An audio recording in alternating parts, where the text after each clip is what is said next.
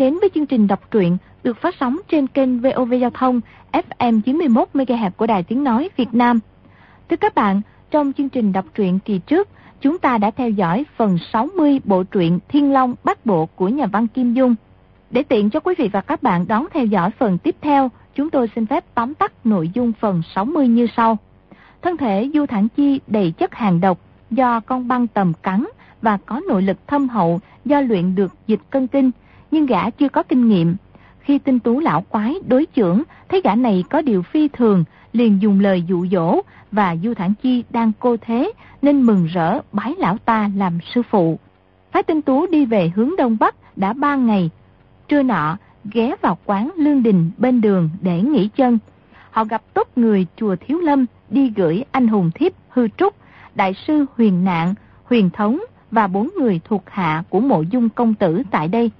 Phong ba ác tạo cớ gây sự cho thỏa sở thích đánh đấm, y bị lãnh một chưởng hàng độc của Du Thản Chi. Tuy vậy, Đinh Xuân Thu thấy không ổn vì lực lượng đôi bên quá chênh lệch, lão tung ra một độc chưởng như cuồng phong. Trong lúc hỗn loạn, lão quái cướp sư tuệ tỉnh cùng đám đệ tử chạy đi mất.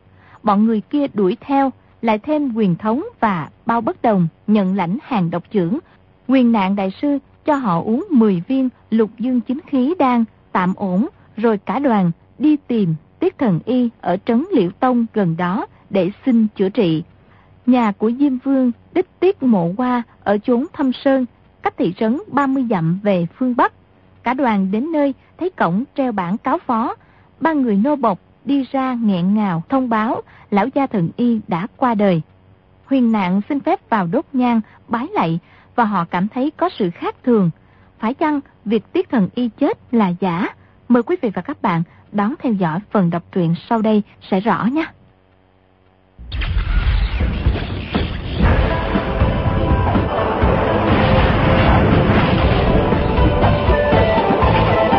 Thiên Long Bát Bộ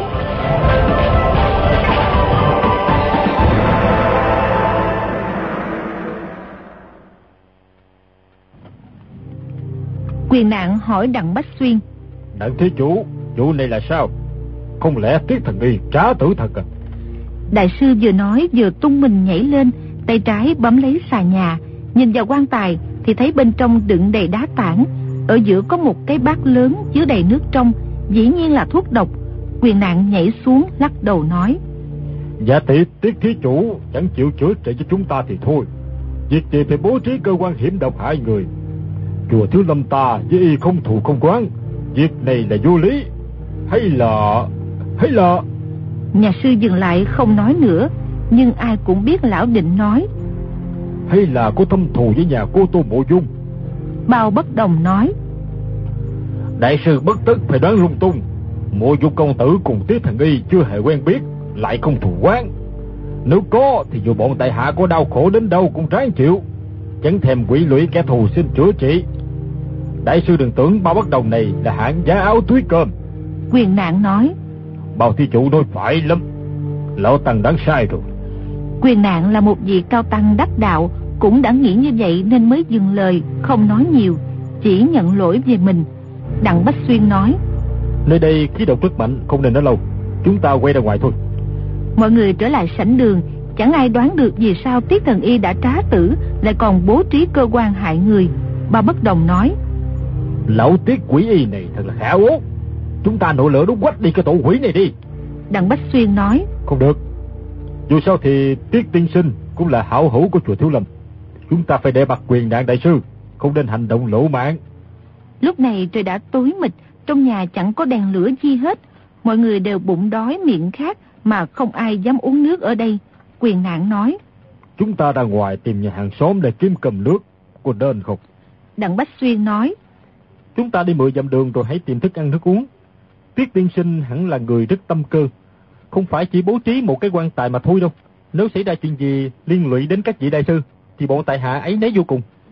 Y cùng công giả càng chưa hiểu nguyên nhân, Nhưng cũng đoán rằng đường lối gậy ông đập lưng ông của nhà mộ dung Đã đồn đại khắp nơi Bị khách giang hồ kết quán chu dơ đã nhiều.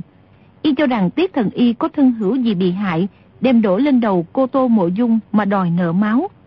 Mọi người đứng dậy đi ra cửa chính bỗng thấy trên trời sáng rực lên ở phía tây nam. Tiếp theo là một dùng những tia lửa bắn lên không trung, từ sắc đỏ chuyển thành xanh biếc, chẳng khác nào một đám mưa qua, màu sắc biến ảo quy hoàng trông rất đẹp mắt. Phong Ba Ác nói, Đẹp quá, không hiểu ai đốt pháo qua mà đẹp như vậy.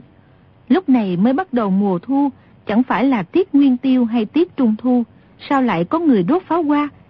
Chẳng bao lâu, lại có một đóa hoa vàng chói bay vút lên không gian rồi nở ra, y như trăm ngàn sao băng da chạm vào nhau.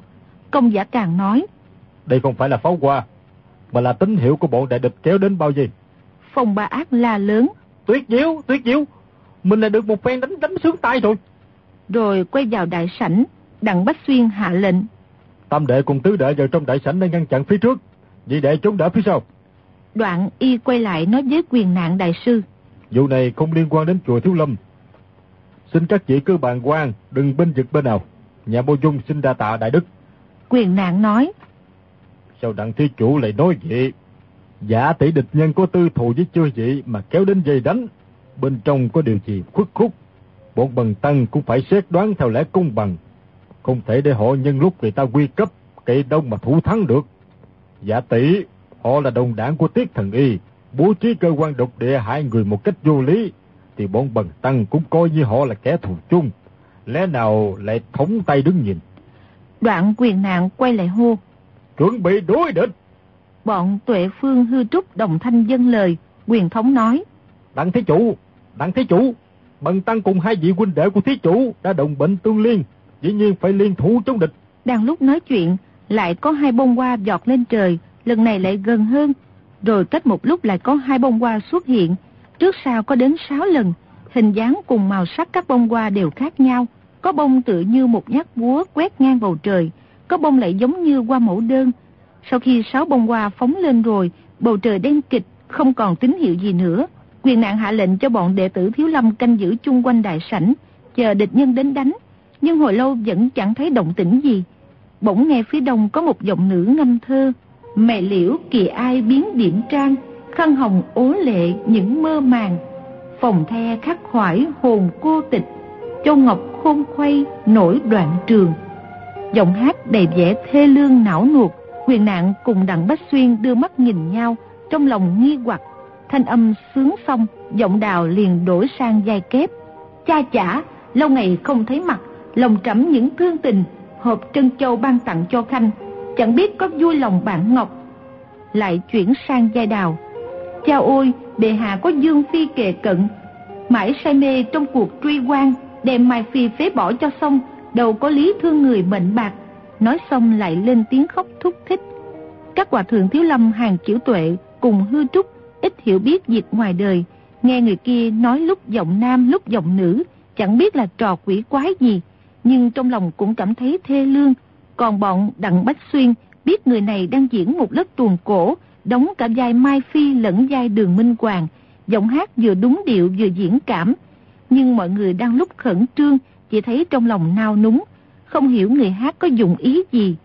Người đó lại lên tiếng, Thôi, khanh đừng khóc nữa làm gì, mau bày tiệc yến, rồi thổi sáo cho trẫm hát một khúc mà giải muộn ái phi. Lại chuyển giọng đào nói, tiền thiếp lấy lệ mà rửa mặt, những mong được thấy quân dương, hôm nay đã giáp mặt long nhan, tiền thiếp cam lòng nhắm mắt. Nói xong lại khóc ấm ức, bào bất đồng bỗng cao giọng sướng lên. Cô cha An Lộc Sơn chính thị, bớ đường dương lý thị hồ đồ. Dương Ngọc Hoàng trao lại cho cô, thời tránh khỏi sinh linh đồ tháng. Đặng Bách Xuyên muốn ngăn trở cũng không kịp nữa, tiếng người giờ khóc bên ngoài im bặt, tựa như giật mình hoảng sợ. Chỉ trong khoảnh khắc, bốn bề im lặng như tờ. Một lúc sau, bỗng có mùi hương thơm ngát thoang thoảng đưa. Quyền nạn la lên. Địch nhân phóng hơi độc, mau mau bể khí, gửi thuốc giải. Nhưng rồi chẳng việc gì xảy ra, mọi người thậm chí còn thấy đầu óc sáng suốt. Dường như mùi hương không có chất độc. Phía ngoài lại có người nói. Thất tỷ, thất tỷ đã đến đó ư? Trong nhà ngũ ca có một quái nhân tự xưng là An Lòng Sơn. Bỗng nghe thanh âm một phụ nữ. Chỉ có một mình đại ca chưa đến. Nhị ca, tam ca, tứ ca, lục ca, bác đệ ra mặt đi thôi. Câu nói chưa dứt, bọn đặng Bách Xuyên đột nhiên thấy phía trước sáng rực lên lóa cả mắt. Rồi ở cổng lớn xuất hiện sáu người, năm nam một nữ. Một lão già râu đen mặc áo ngắn lớn tiếng gọi. Lão ngủ, sao người chưa ra đây? Tay lão cầm tấm dáng vuông tựa như chiếc bàn cờ. Nữ nhân là một thiếu phụ đứng tuổi rất xinh đẹp. Bốn người kia thì hai người ra dáng học trò. Một người hình như là thợ mộc, trong tay cầm một cây búa. Còn người sau cùng mặt xanh răng dẫu, tóc đỏ râu xanh trông rất khủng khiếp, chẳng khác gì một con yêu quái. Đặng Bách Xuyên chú ý nhìn kỹ thì mặt gã này bôi đầy phấn son như diễn viên trên sân khấu, chứ không phải chân tướng kỳ dị. Chắc vừa rồi chính y đóng vai đường Minh Hoàng và Mai Phi. Đặng Bách Xuyên hỏi bọn người mới đến. Tôn tính đại danh các vị là gì? Tại hạ tên gọi Đặng Bách Xuyên. Đối phương chưa kịp trả lời thì trong đại sảnh có một bóng đen giọt ra, đao quang lấp loáng, nhằm gã kép hát chém luôn bảy tám đao. Người này chính là nhất trận phong phong ba ác, thế tấn công rất mãnh liệt.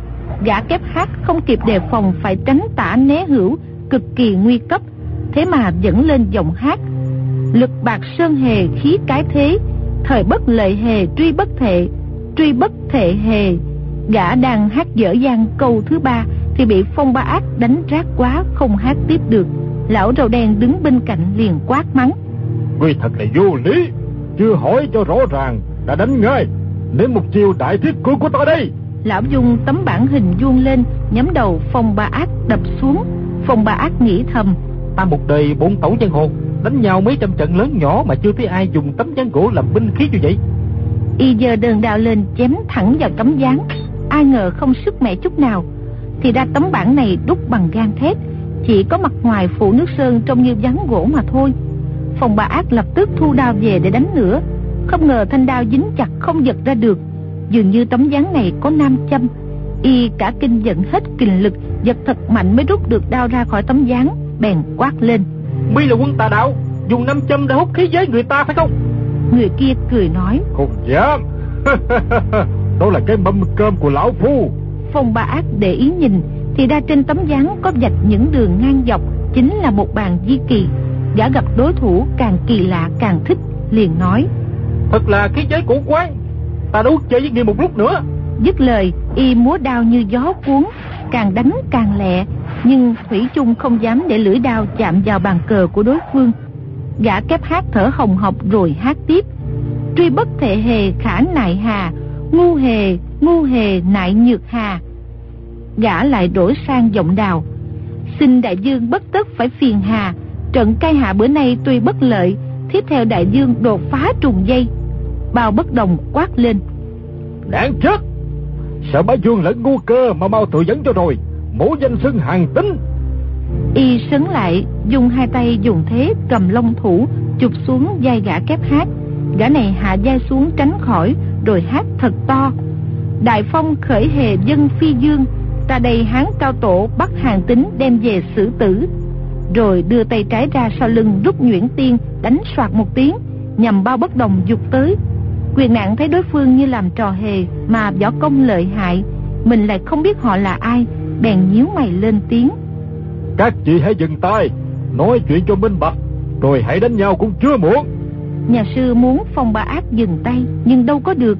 Phong ba ác biết mình đã nhiễm hàng độc, khí lực sút giảm nhiều, giả lại chất độc thất thường không biết bộc phát lúc nào lại càng nguy hiểm. Vì thế gã múa đơn đao như gió táp mưa xa, Chỉ mong nhanh chóng hạ được đối phương.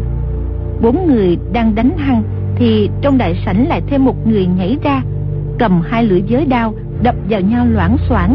Người này quay phong lẫm liệt, Chính là quyền thống đại sư. Nhà sư lớn tiếng nói. Bọn ngươi chuyên dùng thuốc độc hại người Bữa nay lão đạp phải đại khai sát giới. Nhà sư đã bị chất độc hành hạ mấy ngày Không có chỗ nào để tiếc hận Bèn không hỏi han gì nữa. Xông vào hai gã đứng tuổi ra vẻ học trò chém tới. Một gã nho sinh thò tay vào bọc móc ra một cây phán quan bút đấu với quyền thống. Còn gã kia lắc đầu lia lịa nói. Lạ thật người tu hành mà lại nổi nóng không hiểu lão tu theo kinh điển nào gã đưa tay vào bọc vừa sờ vừa nói. Trời ơi đâu mất rồi. Rồi hết nắng túi bên này lại vỗ túi bên kia cứ lẩm bẩm. Trời ơi sao tìm quẹt không được vậy? Thư trúc nổi tính hiếu kỳ liền hỏi. Tiên sinh tìm cái gì? Gã nho sinh đáp. Vì hòa thượng kia võ công cao cường Huynh đệ của tại hạ không lại. Tại hạ muốn tìm binh khí để xông vào thành thế hai người đánh một. Chẳng tổ cũng què Nhưng lạ quá binh khí của tại hạ lại biến đâu mất. Gã dò đầu vỗ trán ra chiều suy nghĩ Thư Trúc không nhịn được phải phì cười nghĩ bụng. Ra trận mà không biết cái giới đó đâu. Gã này thật là buồn cười chưa từng thấy. Hình như gã gạn dở thật chứ không phải là giả vờ. Rồi y hỏi. Tiên sinh dùng lại cái giới gì? Gã nho sinh đáp. Đó là quân tử thì phải tiên lễ hậu binh. Cái giới đầu tiên của Tây Hạ là một pho sách. Thư Trúc cố nhịn cười hỏi. Tiên sinh ờ, dùng lại sách gì mà làm binh khí? Là bí quyết võ công hay binh thư đồ trận? Gã nho sinh đáp. Không phải, không phải. Đó là pho luận ngữ. Tại hạ muốn đem lợi lẽ thánh hiền để cảm hóa đối phương. Bao bất đồng cười mũi hỏi. Tiên sinh đã lào thông kinh sử mà luận nghĩ còn chưa thuộc. Vậy thì tiên sinh đọc những sách gì? Gã nho sinh đáp. Huynh đài chỉ biết một mà chưa biết hai. Bất luận là luận ngữ, mạnh tử, xuân thu hay thi, thư gì gì đi nữa. Tại hạ được thuộc lòng. Nhưng vì tất đối phương đã đọc qua nên phải lấy sách đưa cho họ coi mới hết đường chối cãi. Không có sách họ cho là bình bị đặt, làm sao thuyết phục được. Bởi vậy người ta nói rằng nói có sách bắt có chứng. Gã vừa nói vừa lục tìm, sờ soạn khắp người loạn cá lên. Bà bất đồng hô to. Tiểu sư phụ, mau đánh hắn đi. Hư trúc đáp. Ừ, đợi cho vị thí chủ này tìm thấy binh khí rồi mới động thủ cũng chưa muộn. Nho sinh nói. Kinh Xuân Thu có chép, lúc Tống Sở đánh nhau, quân sở qua sông nửa chừng chưa bày thành trận thế. Tống Mẫn Công nói rằng, thừa cơ mà đánh thì không phải là quân tử. Cốt cách của vị tiểu sư phụ này cũng quân tử chẳng kém gì Tống Mẫn Công. Người thợ mộc thấy quyền thống sử cặp với đao như gió táp mưa sa, chiêu thức cực kỳ lợi hại. Thêm mấy chiêu nữa thì gã thư sinh sử phán quan bút e rằng khó toàn tánh mạng, liền dung búa xông vào vòng chiến. Công giả càng liền phóng chưởng ra chặn lại. Y trông ốm o chẳng khác thầy đồ, vậy mà chưởng lực rất thâm hậu, đã từng đối ẩm rồi đối dưỡng với Tiêu Phong ở một tiểu lâu tại Giang Nam. Tuy y thua, nhưng Tiêu Phong vẫn đem lòng kính trọng, vì nội lực y không phải tầm thường. Gã thợ mộc né người tránh khỏi chưởng lực của công giả càng, rồi dung búa chém tạc ngang. Tên đồ gàn vẫn chưa tìm ra pho luận ngữ, thấy ông bạn sử phán quan bút luống cuốn. Không địch nổi cặp với đao của quyền thống đại sư, gã liền nhìn quyền thống chăm chọc. Đại hòa thượng, à, khổng tử dạy rằng người quân tử không làm điều bất nhân. Đại sư động thủ toàn giết tứ đệ tài hạ, thế là nhân hay là bất nhân? Hư Trúc khẽ hỏi Tuệ Phương. Không hiểu vị này gàn dở thật hay là giả vờ nữa đây? Tuệ Phương đáp. Trên trốn giang hồ, lòng người giả trá rất nhiều. Thi hành đủ thứ quỷ kế, ta nên cẩn thận là hơn. Bỗng nghe tên đồ gàn nói với quyền thống. Đại hòa thượng, tử giết, nhân giả tất dũng, dũng giả tất nhân. Đại sư dũng thì có thừa, nhưng lại chưa đủ, như vậy chưa phải là bậc quân tử chân chính. Đức Thánh là dạy rằng, kỹ sở bất dục, vật thi yêu nhân. Chắc hẳn đại hòa thượng chẳng muốn ai giết mình, thì tại sao lại muốn giết người? Tên đồ gàn này toàn nói chuyện dớp dẫn khuyên can quyền thống, mà võ công cũng không kém cỏi. Quyền thống đâm trước chém sau tới tấp, gã né tả tránh hữu, thủy chung dẫn cách xa ba thước. Quyền thống không khỏi e dè, nghĩ thầm. Gã này nói nhăn nói cuội, cốt để mình phân tâm. Võ công còn giỏi hơn gã sử phán quan bút nhiều. Mình phải đề phòng mới được. Nhà sư nghĩ vậy nên đề phòng gã đồ gàn đến 6 phần, chỉ dùng 4 phần công phu để đánh với gã thư sinh cầm phán quan bút. Sức tấn công nhẹ hơn nên tình hình cuộc chiến cũng biến chuyển. Hai bên trao đổi 10 chiêu nữa, quyền thống nổi giận quát lên. Người không tránh ra thì lão tăng không nể mặt đâu. Rồi chuyển thanh giới đao sang chém trước ngực tên đồ gàn. Gã né mình tránh khỏi, nói. không tôi có dạy, những kẻ ngang ngược chết đừng hối hận. Tại hạ thấy đại sư võ công cao cường cùng tứ đệ hợp lực chưa chắc đã địch nổi nên kiếm lời lẽ khuyên can để hai bên bãi chiến là hơn. Quyền thống cả giận vừa hoành đao chém ngang vừa mắng. Người im đi. Bọn ngươi miệng nói đạo đức nhân nghĩa mà là giấu thuốc độc trong quan tài. Để hai người để chúng ta không cẩn thận một chút thì đã mất mạng rồi. Người bảo kỹ sở bất dục vật thi yêu nhân. Vậy ngươi có muốn trúng đầu mà chết hay không? Gã đồ gàn lùi lại hai bước nói. Lạ quá quan tài là vật để chứa xác chết. Ai lại bỏ thuốc độc vào bao giờ nếu để thuốc độc trong quan tài thì ra là muốn đầu độc cái thây ma hay sao? Thây ma tất nhiên là đã chết rồi, đầu độc làm gì chứ? Bao bất đồng xen vào. Sai hết, sai hết. Trong quan tài của bọn ngươi không có tử thi mà chỉ có thuốc độc. Bọn ta đều là người còn sống nhanh, dĩ nhiên có thể đầu độc được. Gã đồ gàn lắc đầu nói. Các hạ đem bụng tiểu nhân để đau lòng quân tử rồi. Ở đây không có quan tài, lại càng không có thuốc độc. Bao bất đồng nói. Khổng tử có vậy rằng, phụ nữ và tiểu nhân thì khó dạy. Ngươi là tiểu nhân, còn thiếu phụ xinh đẹp kia là phụ nữ bọn người quả nhiên khó dạy lời nói của khổng tử đâu có thể sai được gã đồ gàn chưng hững một chút rồi đáp ừ, có câu rằng dương cố tạ hữu nhi ngôn giả câu nói của các hạ thuộc loại không cần lưu ý ừ, cũng không cần lắp lại. Tên đồ gàn đang bận đối đáp với bao bất đồng, nên quyền thống không cần để ý đến gã, múa tiếp sông đao tấn công rất gấp. Gã thư sinh sử cây phán quan bút, lập tức lâm vào tình thế nguy cấp. Tên đồ gàn liền xoay ra phía sau quyền thống, cất tiếng hỏi. Con người mà bất nhân thì không đủ lễ nghĩa. Đây hòa thượng dung đao muốn giết người tức là bất nhân. Để bất nhân thì dù có dũng mãnh cũng chẳng ra gì. Quyền thống tức giận nói. Ta là đệ tử nhà Phật. Bọn nhô gia gàn dở có nó quanh nó quẹo gì đi nữa thì ta cũng chẳng bận tâm. Tên đồ gàn đưa tay gõ gõ lên trán nói. Phải rồi, phải rồi. Tại hạ đọc sách nhiều thành ra lơ đảng, không trách bị tặng cho hai chữ gàn dở. Đây hòa thượng rõ ràng là đệ tử nhà Phật. Tại hạ đem thuyết nhân nghĩa của khổng mạnh mà lý luận thì chỉ như nước đổ đầu dịch mà thôi. Phong ba ác đánh với lão sử dụng chiếc bàn cờ thép đã lâu mà không sao thủ thắng được. Y đánh thêm một lúc nữa thì bụng dưới ngấm ngầm đau, dường như chất hàng độc lại bắt đầu phát tác. Còn ba bất đồng tỷ thí với gã kép hát, nhận thấy võ công đối phương không cao cường lắm, nhưng chiêu thức biến hóa luôn luôn. Lúc y đóng dài tay thi thì miệng thỏ thẻ thốt ra những lời ỏn thoát, nghe mà nao nao lòng dạ. Bước chân di chuyển thước tha, điệu bộ chẳng khác gì gia nhân tuyệt mỹ. Lúc gã giả làm thi tiên Lý thái Bạch thì ra vẻ say sưa túy lúy, chân này dốc phải chân kia. Tuyệt diệu ở chỗ, gã đem áp dụng những điệu bộ này vào võ học. Cây nhuyễn tiên trên tay, khi thì mềm mại như tay áo mỹ nhân, khi lại văn nhã như quảng bút của văn sĩ, khiến cho bao bất đồng, vừa buồn cười vừa bực tức, không biết làm thế nào. Tên đồ gàn tự trách mình một lúc, rồi đột nhiên cất tiếng ngâm gian. Có phép bỏ thất tình, tới bông tròn quá phúc. Tâm thần tán tụ hoài, chưa thoát dòng trần tục. Quyền nạn cùng quyền thống đều giật mình lẩm bẩm. Gã này kiến thức quyên tâm, thuộc cả mấy câu kệ của một vị cao tăng đời Đông Tấn là Cư Ma La. Gã lại ngâm tiếp. Thế sự thành không tưởng, còn chui thu nổi gì? Rồi hỏi. Đây hòa thượng, sau cùng còn hai câu gì nữa, tại hạ quên mất rồi. Quyền thống đọc tiếp. Hỏi ai người đốc pháp, dân giả phải tin gì? Tên đồ gàn cười ha hả nói. đúng rồi, đúng rồi. Đại sư là đệ tử nhà Phật, mà cũng vừa nói đến nhân giả là gì? Vậy thì đạo lý trên thiên hạ đều giống nhau hết. Tại hạ khuyên đại sư nên ra khỏi bến mê, quay đầu trở lại. Buông đao độ tể. Quyền thống tự hồ có xét đánh trong lòng, hốt nhiên đại ngộ, thấu triệt lẽ quyền di, bèn nói. Phật Pháp vô biên, cho tròn thiện quả. Nhà sư niệm hai câu, rồi buông cặp giấy đao xuống đất, trên mặt thấp thoáng một nụ cười, rồi nhắm mắt không nói gì nữa. Giả tư sinh kia đang lúc đánh nhau kịch liệt, bỗng thấy biến chuyển đột ngột không khỏi giật mình. Cây phán quan bút trong tay cũng dừng phát lại, sư trúc la gọi. Sư thúc tổ, hàng độc lại phát tác rồi sao? Y giơ tay ra định đỡ thì quyền nạn quát lên. Đừng yên!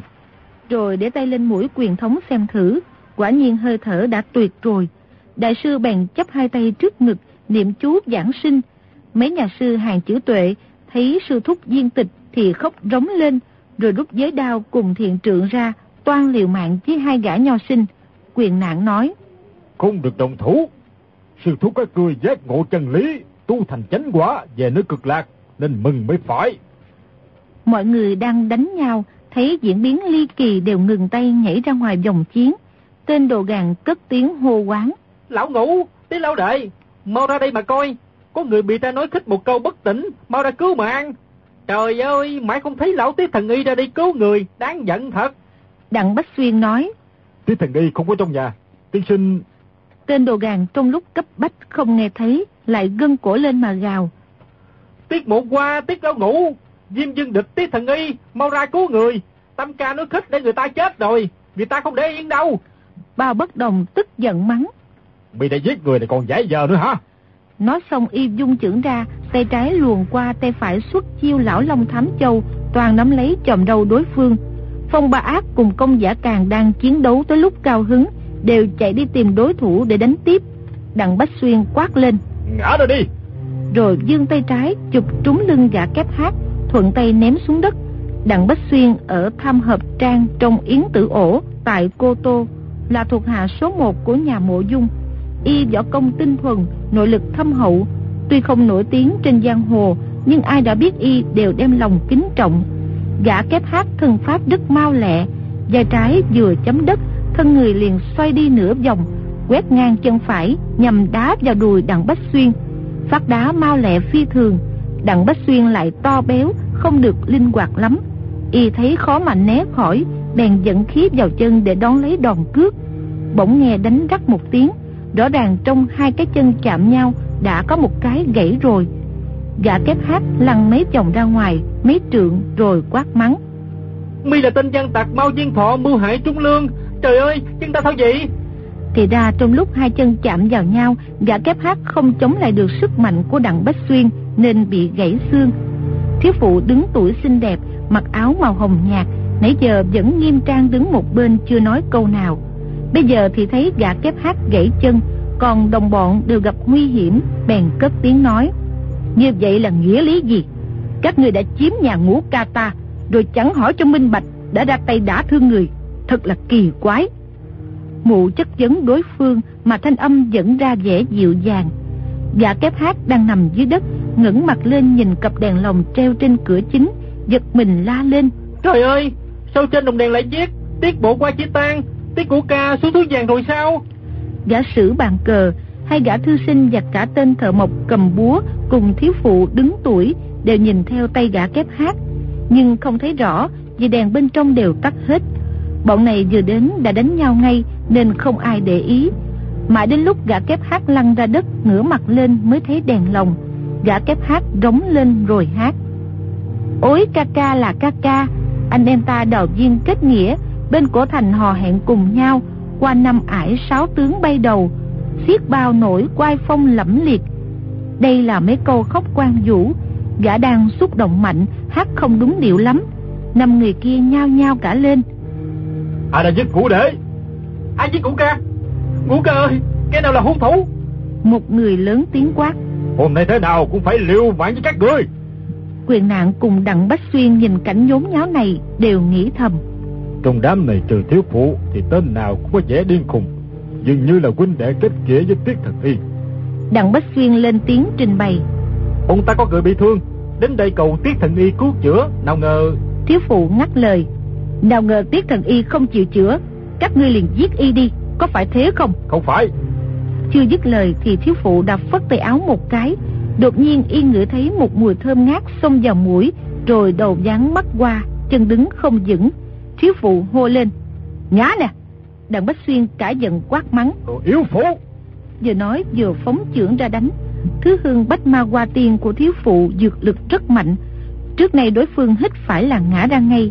Thì thấy đặng bách xuyên đã lão đảo không ngờ y công lực thâm hậu còn đủ sức đánh ra một chưởng. Toàn né tránh thì đã không kịp nữa.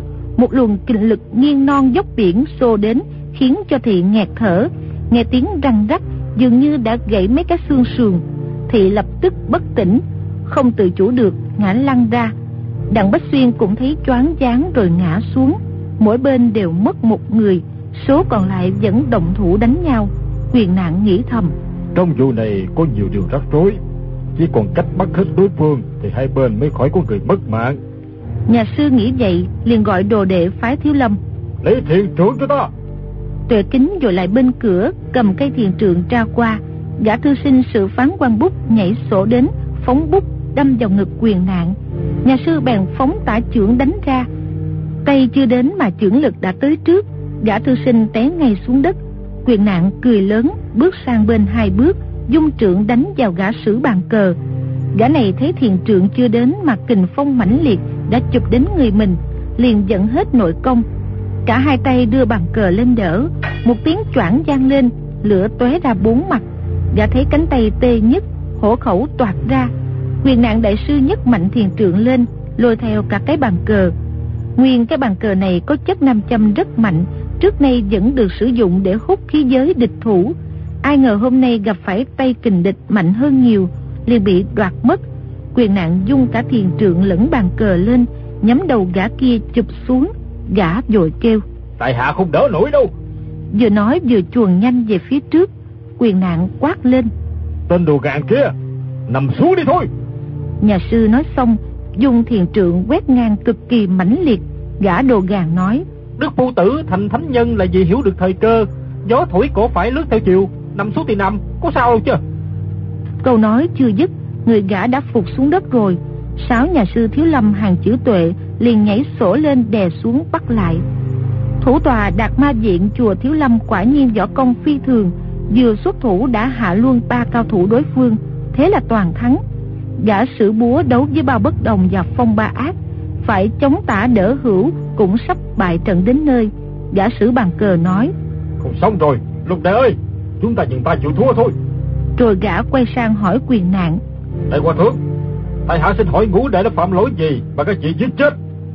Sao các vị đã lấy lửa hiệu để lừa bọn tại hạ đến đây? Quyền nạn đáp. Đâu có. Chưa nói xong, bỗng nghe tiếng đàn tình tan từ đằng xa vọng lại. Hai tiếng đàn này nổi lên, mọi người đều thấy trái tim bị kích động nhảy theo hai cái. Quyền nạn còn đang kinh ngạc thì hai tiếng đàn nữa lại vang lên. Lần này đã gần hơn, trái tim mọi người đập loạn lên. Phong ba ác cảm thấy nhức đầu khó chịu, tay phải lỏng ra, rồi thanh đơn đào rơi xuống đất đánh ken một tiếng. Nếu bao bất đồng không vội vàng che đỡ cho, thì gã đã bị đối phương đập trúng bả vai rồi. Gã đồ gàn hô to. Đại ca, đến mau lên. Không được rồi, sao cứ tạ tạ như vậy, lại còn lo đàn địch. Khổng tử đã dạy rằng, lệnh vua đã gọi thì không được chậm trễ. Tiếng đàn liên tiếp vang lên, một ông già tay áo rộng thùng thình từ từ bước trong rừng ra. Lão này trán cao hầu lộ, nét mặt tươi cười ra vẻ hòa nhã, cốt cách thanh kỳ, tay ôm cây đàn tranh. Tên đồ gàn cùng cả bọn đồng thanh hô. Đại ca! Lão quay về phía quyền nạn, chắp tay thi lễ hỏi. Đại hòa thượng đây chắc là một vị cao tăng chùa Thiếu Lâm. Tiểu lão thật là thất lễ. Quyền nạn chắp tay trước ngực đáp. Bần tăng là quyền nạn. Lão reo lên.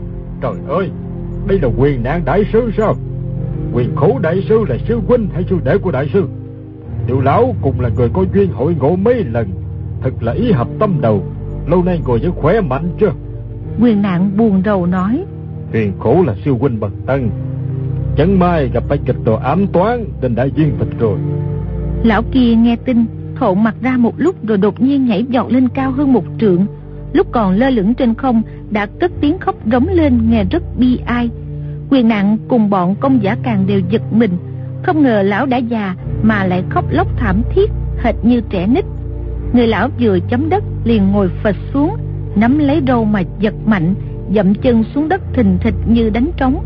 Lão khóc kể om sòm. Quyền khổ lão huynh ơi, sao huynh lại chẳng dặn dò tiểu đệ một câu nào đã bỏ đi ngay? Khúc vạn âm phổ tấu của tiểu đệ đã có biết bao nhiêu người nghe mà chẳng ai hiểu nổi. Chỉ mình lão huynh biết trong đó bao hàm bí tưởng và Phật, có thể khiến cho công lực tinh tiến thêm lên. Lão huynh nghe đi nghe lại mà không biết chán. Cái ông quyền nạn đây chưa chắc đã có ngộ tính được như huynh. Tiêu đệ e rằng tấu khúc này cho ông ta nghe thì chẳng cách gì đàn gãi tay trâu. Trời ơi, trâu thì làm sao nghe đàn được. Vậy làm gì cho quấn công, dẫn số tiểu đệ sao mà xui xẻo đến nước này. Ban đầu quyền nạn nghe khóc lóc cũng tưởng lão là người chí tình với quyền khổ, vì xót thương mà bật tiếng kêu gào. Nhưng nghe một hồi mới rõ là không phải thế. Lão khóc đây là sợ trên đời không có tri âm, sau cùng lại bảo đánh đàn cho mình nghe, chẳng khác gì đàn gãy tay trâu. Quyền nạn là một bậc cao tăng đắc đạo.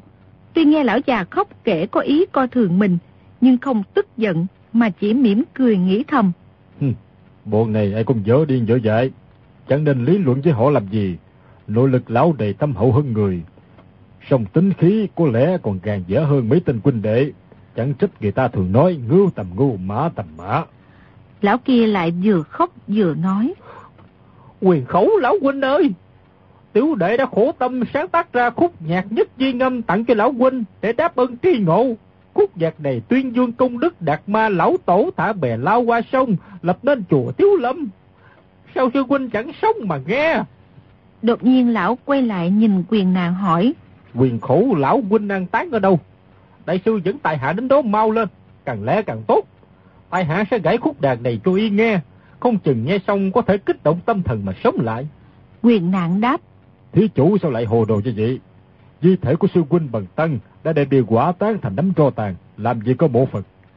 Lão kia đứng thộn mặt ra một lúc, rồi đột nhiên vừa nhảy vừa reo mừng, la lên.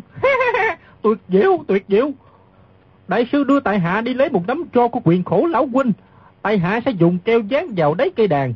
Từ đây trở đi, mỗi khi tại hạ tấu khúc nhạc là ý để được nghe. Đại sư xem thế có tuyệt diệu không? Sáng kiến của tại hạ thật là tuyệt vời mà. Lão càng nói càng cao hứng, rồi vỗ tay cười rộ như người điên. Đột nhiên trông thấy thiếu phụ xinh đẹp đang nằm dưới đất thì thất kinh hỏi. Ôi trời ơi! Thất mũi làm sao vậy? Ai đã đã thương thất mũi? Quyền nạn nói. Vụ này bên trong có chỗ hiểu lầm. Mai mà có lão thí chủ đến đây. Lão kia hỏi. Hiểu lầm cái gì? Ai hiểu lầm mà đánh thất mũi bị thương vẫn là kẻ chẳng ra gì. Trời ơi, bác đệ cũng bị thương hả? Kẻ đánh bác đệ bị thương, ta không phải là người tốt. Ai là thủ phạm hãy báo danh đi. Ta sẽ lấy lẽ công bằng phân xử thì không trêu ca gì đâu được nữa. Tên kép hát lại gọi. Đại ca, bọn chúng đánh chết ngũ ca rồi. Đại ca mau mau ra tay báo thù. Lão cầm đàn biến sắc mặt la lên. Chuyện này không hợp lý chút nào. Lão ngũ là Diêm Dương địch. Diêm Dương còn chưa làm gì được. Ai hại nổi? Quyền nạn đáp. Tiết thần y chỉ trá tử thôi. Trong quan tài chỉ có thuốc độc, không có thi thể. Lão cầm đàn và cả bọn cảm mừng nhau nhau hỏi lại. Sao lão cũng là giải chết? Thi thể hiện đang ở đâu? Lão cũng không chết, thì sao lại có thi thể? Đột nhiên từ xa có tiếng gọi nho nhỏ vọng đến. Tiết mộ qua, tiết mộ qua. Sư thúc cười đã đến rồi, mau ra đây nghênh tiếp. Thanh âm này như có như không, khoảng cách rất xa mà lại nghe rất rõ, dĩ nhiên phải do người có nội công cực kỳ thâm hậu phát ra. Tên kép hát, gã đồ gàng, người thợ mộc đồng thanh la lên một tiếng đầy vẻ kinh hãi. Lão cầm đàn cũng hô lớn. đại quả, đại quả. Lão hốt quảng nhìn tả nhìn hữu, vẻ mặt cực kỳ sợ hãi, dục luôn miệng. Phải trốn mau cả không kịp. Toàn thể quý vị vào nhà đi, mau lên, mau lên. Bao bất đồng vốn ưa tranh luận, thấy lão già sợ rung cả giọng, liền lớn tiếng hỏi. Cái gì mà đại quả? Trời sập hay sao? Lão già vẫn hối hả dục. Lẽ lên, lẽ lên, vào nhà đi. Bao bất đồng nói. Lão tiên sinh cứ tùy tiện. Bảo bất đồng này không vào đâu. Đột nhiên lão già dương tay ra nắm trúng quyệt đạo trước ngực bao bất đồng. Lão xuất thủ mau lẹ vô cùng. Bao bất đồng lại không đề phòng nên bị kiềm chế ngay. Lão nhất bao bất đồng bỗng cả hai chân lên khỏi mặt đất. Cứ thế chạy qua cổng lớn vào nhà. Quyền nạn cùng công giả càng đều kinh ngạc toàn lên tiếng hỏi. Thì gã đứng tuổi cầm bàn cờ khẽ nói. Đại sư phụ cùng mọi người vào nhà lẹ lên. Trong chớp mắt, lão đại ma đầu cực kỳ lợi hại sẽ đến đây. Quyền nạn tiếng tâm lừng lấy giang hồ, trong võ lâm ít có đối thủ, chẳng sợ gì đại ma đầu với tiểu ma đầu, liền hỏi lại. Đại ma đầu nào vậy? Kiều Phong phải không? Gã này lắc đầu đáp. Không phải, không phải. Lão này còn lợi hại gấp mấy lần Kiều Phong. Chính là tinh tú lão quái. Quyền nạn đáp. Tưởng ai chứ tinh tú lão quái thì tốt quá. Lão Tăng đang muốn tìm y đây. Gã nói. Võ công của đại sư cao cường, dĩ nhiên chẳng sợ gì. Nhưng mấy người ở đây chắc chắn sẽ bị y ám toán chết hết. Chỉ có một mình đại sư là sống được, như vậy mới thật từ bi. Gã nói mấy câu chăm chọc này quả nhiên có công hiệu, quyền nạn nghe liền nghĩ bụng. Nói của lý lắm. Liền gật đầu. Được rồi, vậy thì chúng ta vào nhà thôi. Lúc này lão cầm đàn đã xách bao bất đồng bỏ vào trong nhà, lại chạy ra dục luôn miệng. Lẽ lên, lẽ lên, còn đỡ gì nữa. Lão đưa mắt nhìn thấy phong ba ác có vẻ bướng bỉnh nhất, liền xoay tay trái quét ngang cổ gã. Lúc này khí hàng độc trong người phong ba ác lại bắt đầu phát tác, càng khó chống trả. Gã trông thấy tay lão quét tới, rồi vàng cúi đầu xuống né tránh. Không ngờ bàn tay đột nhiên vòng về bên hữu, rồi chụp xuống nắm được gáy mình. Lão sách phong ba ác như sách con gà, chạy như bay vào nhà, miệng không ngớt dục. Lẽ lên, vào nhà đi. Công giả càng thấy lão này tuy không có ác ý mà chỉ một chiêu đã kiềm chế được hai người huynh đệ của mình, liền kinh hãi la lên toan động thủ.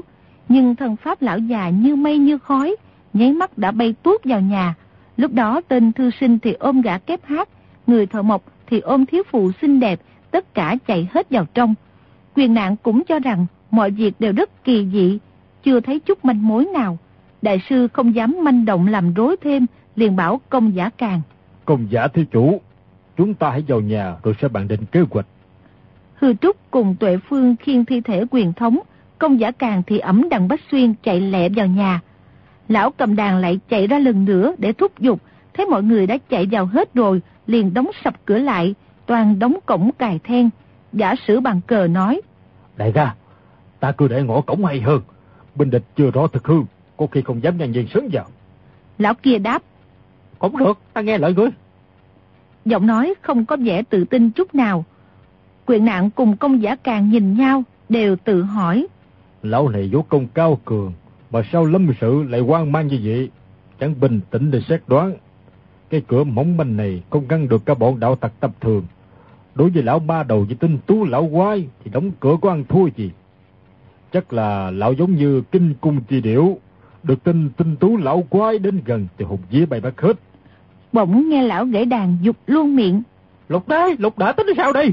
Quyền nạn tuy là một vị cao tăng đắc đạo cực kỳ trầm tĩnh, nhưng thấy lão kinh hãi quá cũng không khỏi bực mình, bèn lên tiếng. Lão thí chủ, người ta thường nói, nước chảy thì đất lấp, quân đến thì tướng ngăn. Tình tu lão quái của lợi hại đến đâu, tất cả chúng ta hợp sức lại vì tất đã thù hắn. Sao thí chủ này quan mang mà lo xa như vậy? Lúc này trên khách sảnh đã thắp đèn, quyền nạn đưa mắt nhìn thì chẳng những lão gãy đàn sợ sệt, mà cả đến gã sử bàn cờ, gã đồ gàng, gã cầm phán quan bút cũng rung lên bần bật. Quyền nạn đã mục kích bọn này động thủ, biết bản lĩnh họ không phải tầm thường mà lại dở điên dở dại, bất luận việc gì cũng có thể cho là trò tiêu khiển. Thế mà lúc này cả bọn quan mang lo lắng, chẳng khác những người vô dụng tầm thường. Bỗng nhiên gã thợ mộc gật gật đầu, lấy trong bọc ra một cái thước. Mọi người để ý xem gã làm gì, thì thấy gã đo bốn góc đại sảnh. Gã tung người nhảy lên đo cả xà nhà, rồi lại lắc đầu nhảy xuống. Gã chạy vào nhà trong, đến trước của quan tài giả của Tiết Thần Y, đưa mắt nhìn mấy lần rồi nói. Đáng tiếc, thật là đáng tiếc. Lão gãy đàn hỏi. Không, không, không dùng được ư. Gã sử búa đáp. Không được rồi, nhất định sư thúc sẽ nhận ra. Lão gãy đàn tức mình nói. Ngươi, ngươi còn gọi ấy là sư thúc sao? Gã sử búa lắc đầu rồi không nói gì nữa, lại đi ra phía sau nhà. Công giả càng lẩm bẩm. Gã này lắc đầu mãi, hình như không biết làm gì nữa. Gã sử búa lại đo góc tường phía sau, rồi vừa đi vừa đếm bước chân, tự hồ đang tính toán để xây nhà cửa phòng ốc. Gã cầm cây nến ra sân sau, ngưng thần suy nghĩ rồi đi vào dãy hành lang có đặt năm cái cối đá.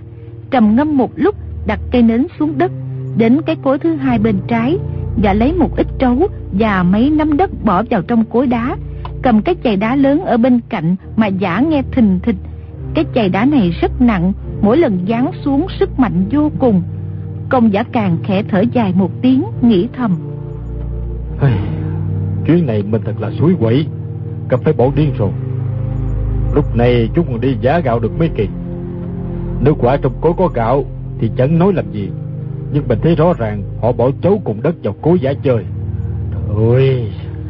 Bao bất đồng cùng phong bà ác đang lúc hàng độc trong người dịu xuống cũng chạy ra giường sau. Những tiếng chạy giả bình bịch vang lên không ngớt. Bao bất đồng nói. Lão huynh đang giả gạo để nấu cơm ăn phải không? Lúc này đâu có gạo để giả. Ta xem chừng trước tiên chúng ta phải đi cày bừa rồi xuống trống. Đợi nảy mầm ra mạ rồi mới nhổ đi cấy. Gã đang hứng chí thao thao bất tuyệt thì đột nhiên cách chừng bảy tám trượng về hướng đông nam bỗng có tiếng lách cách khe khẽ nhưng nghe rất rõ. Bọn quyền nạn và công giả càng đưa mắt nhìn chỉ thấy chỗ đó có trồng bốn cây quế. Bình bình, gã sửa búa giả thêm hai chày nữa.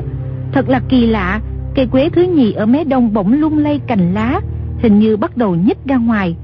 Một lúc nữa mọi người đều nhìn rõ, thì ra cứ mỗi chày nện xuống cối thì cây quế lại xê dịch một tấc hay nửa tấc. Lão cầm đàn cất tiếng quan hô rồi chạy về phía cây quế khẽ nói. Đúng rồi, đúng rồi. Mọi người cũng đi theo thì thấy chỗ cây quế dời đi lộ ra một phiến đá lớn. Trên phiến đá này có một cái vòng sắt để cầm. Công giả càng vừa kinh ngạc vừa thắng phục, tự thấy xấu hổ, y nói. Cơ quan ở dưới đất này được an bài tuyệt diệu khó mà lường được. Thế mà vị huynh đài này chỉ trong khoảnh khắc đã phát giác ra. Quả là thông minh tài trí, chẳng kém gì người đã bố trí ra cơ quan này. Bao bất đồng cãi. Sai hết, sai hết. Sao bao gì ca biết không phải là y đã bố trí cơ quan? Công giả càng cười đáp. Ta nói tài trí của y không kém người bố trí. Nếu chính là y bố trí, thì tài trí của y không kém chính y. Có gì là sai đâu. Bao bất đồng đáp.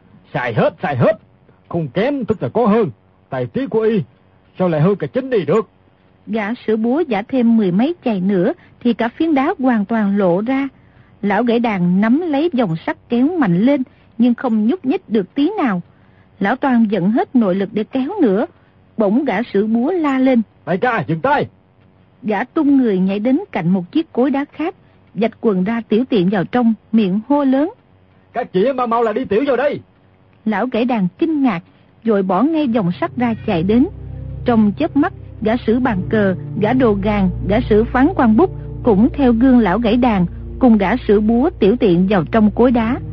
Nếu ở vào hoàn cảnh khác mà bọn công giả càng thấy năm người này hành động như lũ điên rồ, thì tất nhiên không thể nhịn cười được. Nhưng trong khoảnh khắc, mọi người đều ngửi thấy mùi thuốc súng xông lên, gã sử búa mừng rỡ nói. Hay lắm, không có gì nguy hiểm nữa. Lão gãy đàn tiểu tiện dai hơn cả, mãi vẫn chưa hết nước, miệng vẫn nói lãm nhảm. Xích chết! Thế là phá xong một cơ quan, lục đệ. Nếu lục đệ tính chậm một chút thì hết thảy chúng ta đã bị nổ nát ra như cám. Bọn công giả càng cũng sợ đến run người, vừa ngửi thấy mùi thuốc súng khét lẹt, ai cũng hiểu rằng vừa thoát khỏi đại nạn.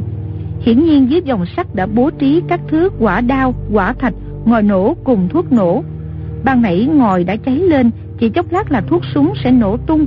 May mà gã sử búa nhanh trí, quy động mọi người đi tiểu làm ướt ngòi nổ, nên mới thoát khỏi tai kiếp. Lại thấy gã sử búa đi tới cái cối đá đầu tiên ở bên phải, dẫn nội lực xoay cái cối sang phải ba vòng.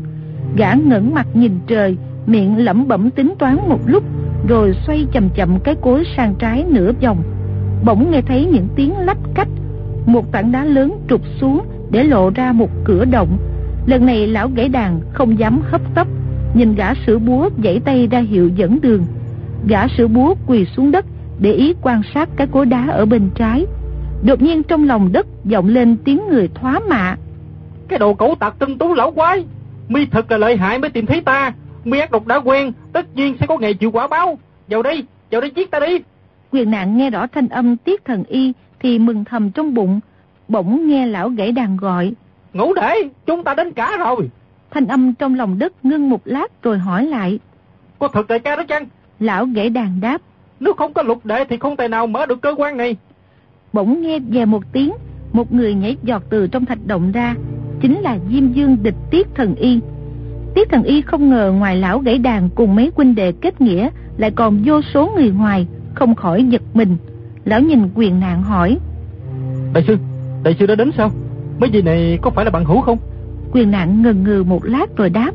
Phải rồi, là bạn hữu hết. Thật ra chùa Thiếu Lâm vốn nhận định rằng quyền bi đại sư chết về tay họ mộ dung ở Cô Tô, vậy thì nhà mộ dung đều là cừu địch. Nhưng lần này nhà sư đi với bọn Đặng Bách Xuyên đến đây để xin chữa thuốc. Dọc đường Đặng Bách Xuyên và công giả Càng đã hết sức trần tình rằng quyền bi đại sư quyết không phải bị mộ dung công tử hạ sát. Quyền nạn đại sư đã tin đến 6-7 phần.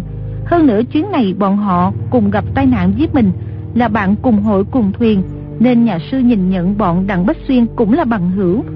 Công giả càng nghe quyền nạn nói vậy thì không nói gì, chỉ nhìn nhà sư gật đầu tỏ ý đồng tình. Tiết thần y nói, Các vị đều là bằng hữu thì tốt rồi, xuống đây cả đi, mời quyền nạn đại sư đi trước. Tuy nói vậy, nhưng y tiến vào trong hầm trước tiên, nên biết rằng đường hầm tối mò này có vẻ nguy hiểm, người trên chốn giang hồ lại xảo trá khôn lường, chẳng ai tin được ai. Chủ nhân tự vào trước mới đúng phép lịch sự. Tiết thần y vào rồi, quyền nạn không ngần ngại gì xuống theo, rồi mọi người cũng lục tục theo sau. Cả thi hài quyền thống đại sư cũng được khiêng xuống hầm. Tiết thần y bấm nút cơ quan, phiến đá đóng lại. Y còn chuyển động cơ quan cho mấy cây quế đã dời ra chỗ khác, lại chuyển về chỗ cũ ngay trên phiến đá. Bên trong là một đường hầm mới đào, mọi người phải cúi lòng khom mới khỏi đụng đầu. Một lát sau, đường hầm cao lên dần dần, rồi tới địa đạo thiên nhiên. Chừng 20 trượng nữa thì đến một thạch động rộng rãi. Trong góc thạch động đã có hơn 20 người ngồi bên ánh lửa, đủ cả nam phụ lão ấu. Những người này nghe tiếng bước chân đều ngoảnh mặt nhìn ra. Tiết thần y giới thiệu. Đây là gia quyến của tại hạ. Trong lúc nguy hiểm, không ai dám ra ngoài bái kiến. Đại ca, nhị ca, các chị đến có việc gì? Y vẫn giữ bản sắc đại phu, không chờ lão gãy đàn đáp lời, đã lại xem thương thế mọi người. Đầu tiên Tiết Thần Y coi quyền thống đại sư rồi nói. Vị đại sư này giác ngộ mà viên tịch, thật là một việc đáng cung hỷ.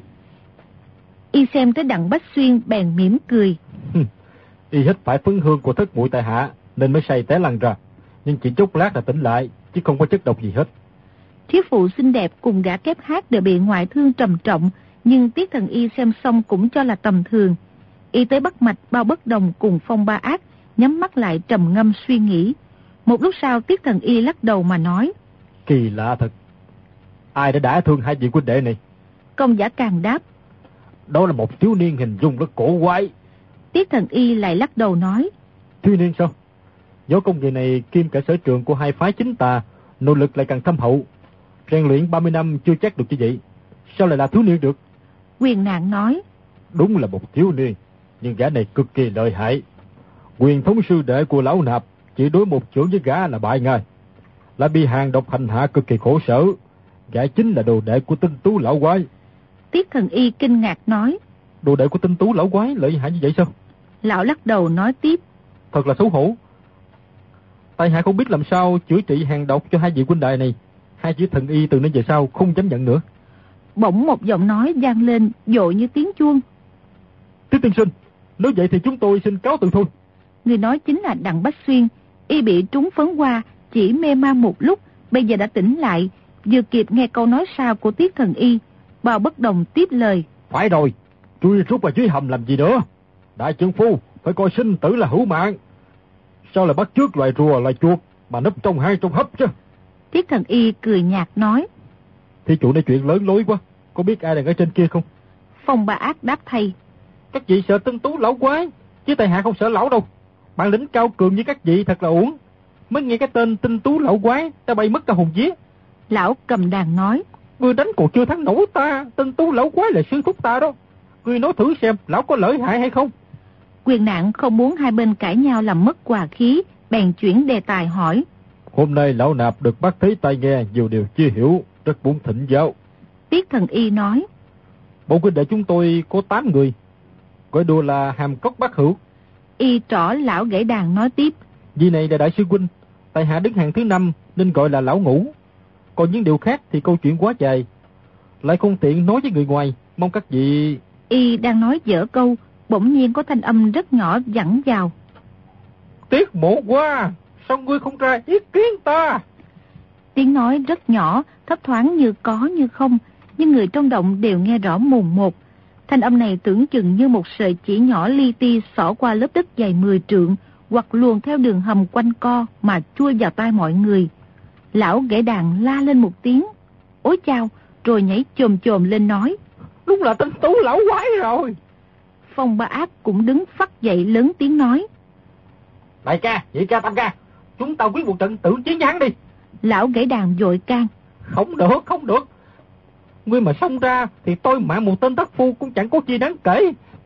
Nhưng làm tiết lộ bí mật thập thất này thì mấy chục người ở đây cũng bị chết lây hay sao? Bao bất đồng cãi lại. Vì đúng là con rùa rút đầu rút cổ. Âm thanh của hắn đã lọt vào được. Lẽ là hắn không biết chỗ này hay sao? Thế nào hắn cũng tìm tới nơi. Muốn trốn cũng không được đâu. Lão gãy đàn nói.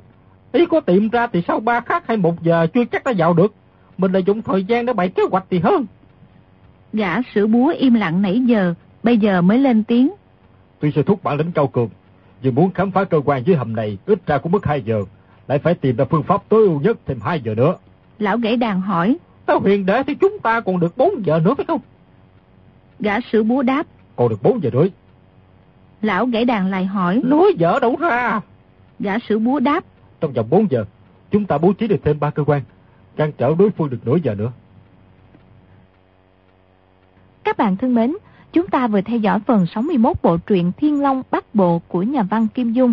Mời quý vị và các bạn đón theo dõi phần tiếp theo cũng được phát sóng trên kênh VOV Giao thông FM 91MHz của Đài Tiếng Nói Việt Nam.